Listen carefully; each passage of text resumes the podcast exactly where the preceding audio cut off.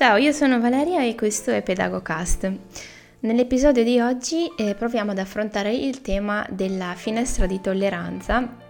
e di quello che può essere definito, eh, diciamo, un, un modello di, di, relazione evitante eh, da una parte e un modello di relazione ambivalente dall'altro. Due modelli di relazione che portano eh, con sé inevitabilmente mh, così un'alta probabilità di sviluppare nella relazione tra genitore e bambino, tra adulto e bambino, un modello di attaccamento appunto eh, rispettivamente di evitamento, quindi un modello di attaccamento evitante oppure un modello di attaccamento ambivalente.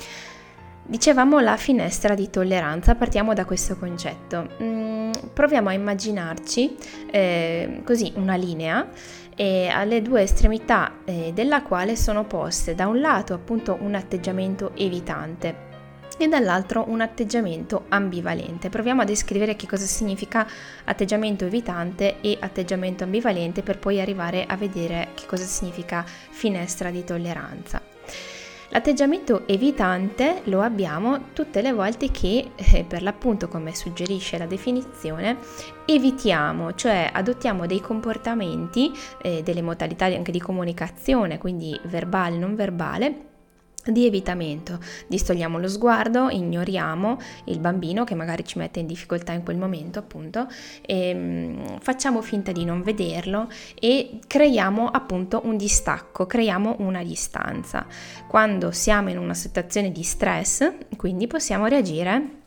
a seconda del modello interiorizzato, quindi eh, possiamo reagire in questo modo, eh, in modo evitante. Eh, non di rado sento dire, anche suggerire da diversi professionisti e me, di ignorare il bambino, di evitarlo, di eh, creare questo, questa distanza, questo distacco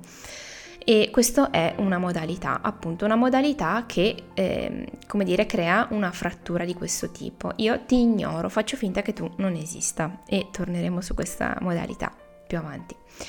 dall'altro capo di questa linea che abbiamo immaginato all'inizio, quindi al polo opposto potremmo dire, mettiamo invece un atteggiamento ambivalente ossia una modalità di reagire alle situazioni di difficoltà e di stress in cui magari ci può portare il nostro bambino, la nostra bambina, in modo ambiguo, ambivalente, ovvero eh, in certi momenti posso essere accogliente, dolce, eh, avere un tono tranquillo, guardarlo negli occhi ed essere abbastanza, eh, come dire, mh, mm,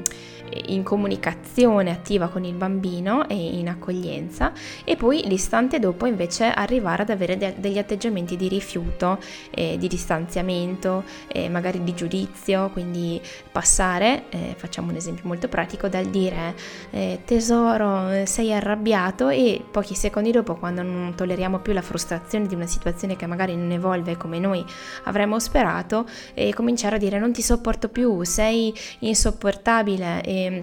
eh, sei un disastro, sei tremendo, eh, in questo momento non ti voglio, vai via, adesso stai da solo, oppure mettere anche magari in atto qualche comunicazione mh, di ricatto. Ecco, quindi se, fai, se continui a fare così non faremo cos'ha, non ti darò questo, non ti darò quest'altro. Quindi ecco, queste due modalità le mettiamo ai poli opposti. Che cosa possiamo immaginare tra queste due modalità? Possiamo immaginare quella che viene definita finestra di tolleranza, e cioè uno spazio di, potremmo dire appunto, di tolleranza, di sopportazione della eh, situazione eh, stressante, della situazione che ci mette in difficoltà. Il, così, uno degli obiettivi più eh, così eh, potremmo dire più facili da, da, metterci davanti come genitori, come educatori, sarebbe anche già eh, soltanto quello di ampliare questa finestra di tolleranza, cioè di renderla eh, più spaziosa possibile, cioè eh, imparando a far crescere la nostra pazienza, imparando a... Ehm, centrarci, si dice, cioè ad avere una stabilità interiore eh, tale per cui io non mi lascio trascinare dal bambino nel suo stato emotivo, ma conservo eh, uno stato emotivo di apertura, di pacatezza e di tranquillità eh, che mi consente di rimanere in un canale comunicativo con il bambino. Naturalmente noi potremmo immaginarla non solo come una linea eh, ad uno dei capi della quale sta eh, un modello evitante e dall'altra parte un modello ambivalente, ma potremmo invece immaginarlo come un triangolo, quindi eh, dove al centro abbiamo questa finestra di tolleranza, questo spazio di tolleranza, questa pazienza che noi siamo chiamati come adulti, come educatori a dilatare sempre di più,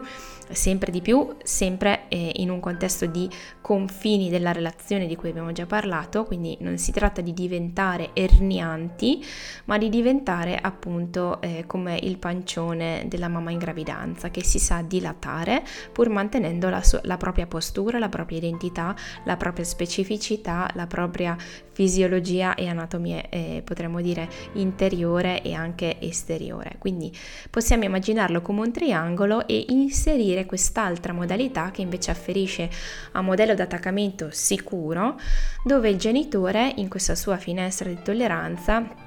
ha come modalità di risposta alla situazione di stress, alla situazione di difficoltà,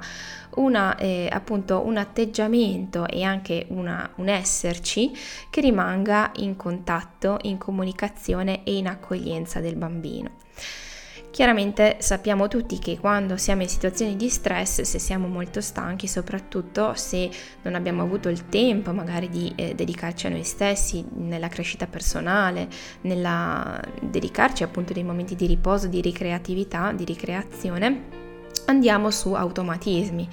quindi prima che diventi un automatismo, un modello di relazione che rimanga accogliente, in ascolto, eccetera, eh, chiaramente è più facile che arrivino degli automatismi vecchi, cioè un po' arcaici che fanno parte della nostra infanzia, quindi che eh, afferiscono a modelli di comportamento che magari gli adulti hanno adottato quando noi a nostra volta siamo stati bambini e abbiamo eh, fatto vivere agli adulti che ci circondavano eh, momenti di difficoltà e di stress per via del nostro stato emotivo e così eh, un po' magari anche in disequilibrio eh, come la crescita ehm, ci mostra, ecco. Quindi diciamo così che la finestra di tolleranza è questo spazio dove noi siamo chiamati a crescere giorno per giorno per farla diventare uno spazio accogliente, uno spazio dove non censuriamo le, i nostri stati emotivi, ma eh, diventiamo capaci di comunicarli al bambino che abbiamo davanti, anche qualora siano stati emotivi, ad esempio appunto di stress, di difficoltà, di frustrazione, di rabbia, di, eh, così, mh, mm, di intolleranza, di fatica, no? Quindi il gioco qual è? Eh, sempre eh, gioco inteso in, in, senso positivo, il meccanismo, potremmo dire il, la modalità quale può essere. Può essere questa, semplicemente di dire al bambino, questa è la tua rabbia, questo, riconosco che tu sei in un momento di frustrazione, di delusione, di tristezza e questa è la tua emozione. Sicuramente io partecipo a questa tua emozione, cioè la guardo con quell'empatia che Edith Stein ehm, chiaramente ha descritto in una maniera magistrale, dove io guardo il tuo stato emotivo dal tuo punto di vista, cioè mi faccio presso di te e non è una eh, unipatia, no? ma è una empatia, cioè un entrare dentro all'altro e guardare quel suo stato d'animo dal suo punto di vista. Quindi ecco, cambiare la prospettiva, cambiare, cambiare l'angolatura da cui, dalla, cui, da, dalla, quale si guarda lo stato emotivo del bambino, riconoscerla, riconoscergliela e legittimarla, non censurarla, ma dirgli che c'è eh, un contenitore mh, relazionale per questo stato emotivo. E questo contenitore relazionale chiaramente lo creiamo noi nel momento in cui ci mettiamo in comunicazione con il bambino, ma badate di qualsiasi età, cioè questo mh, processo avviene dal giorno zero del concepimento e fino alla, alla, all'età adulta dei nostri figli e dei nostri ragazzi perché rimane sempre in un contesto di rispetto della persona e di riconoscimento de- dei suoi stati emotivi eh, come stati emotivi di valore, che dicono qualcosa, che vanno apprezzati nel senso di considerati. Ecco. Quindi questa eh, modalità, eh, come dire, accogliente crea un attaccamento sicuro semplicemente per il fatto che il bambino, l'infante, il neonato, il ragazzo, l'adolescente eh, vivono sulla loro pelle quotidianamente e potremmo dire capillarmente nelle ore della giornata questa disponibilità dell'adulto a ripetergli tu ci sei perché sei voluto, perché io eh, ti ritengo una persona di un valore inestimabile e riconosco che mai nessuno c'è stato come te, mai più ci sarà e quindi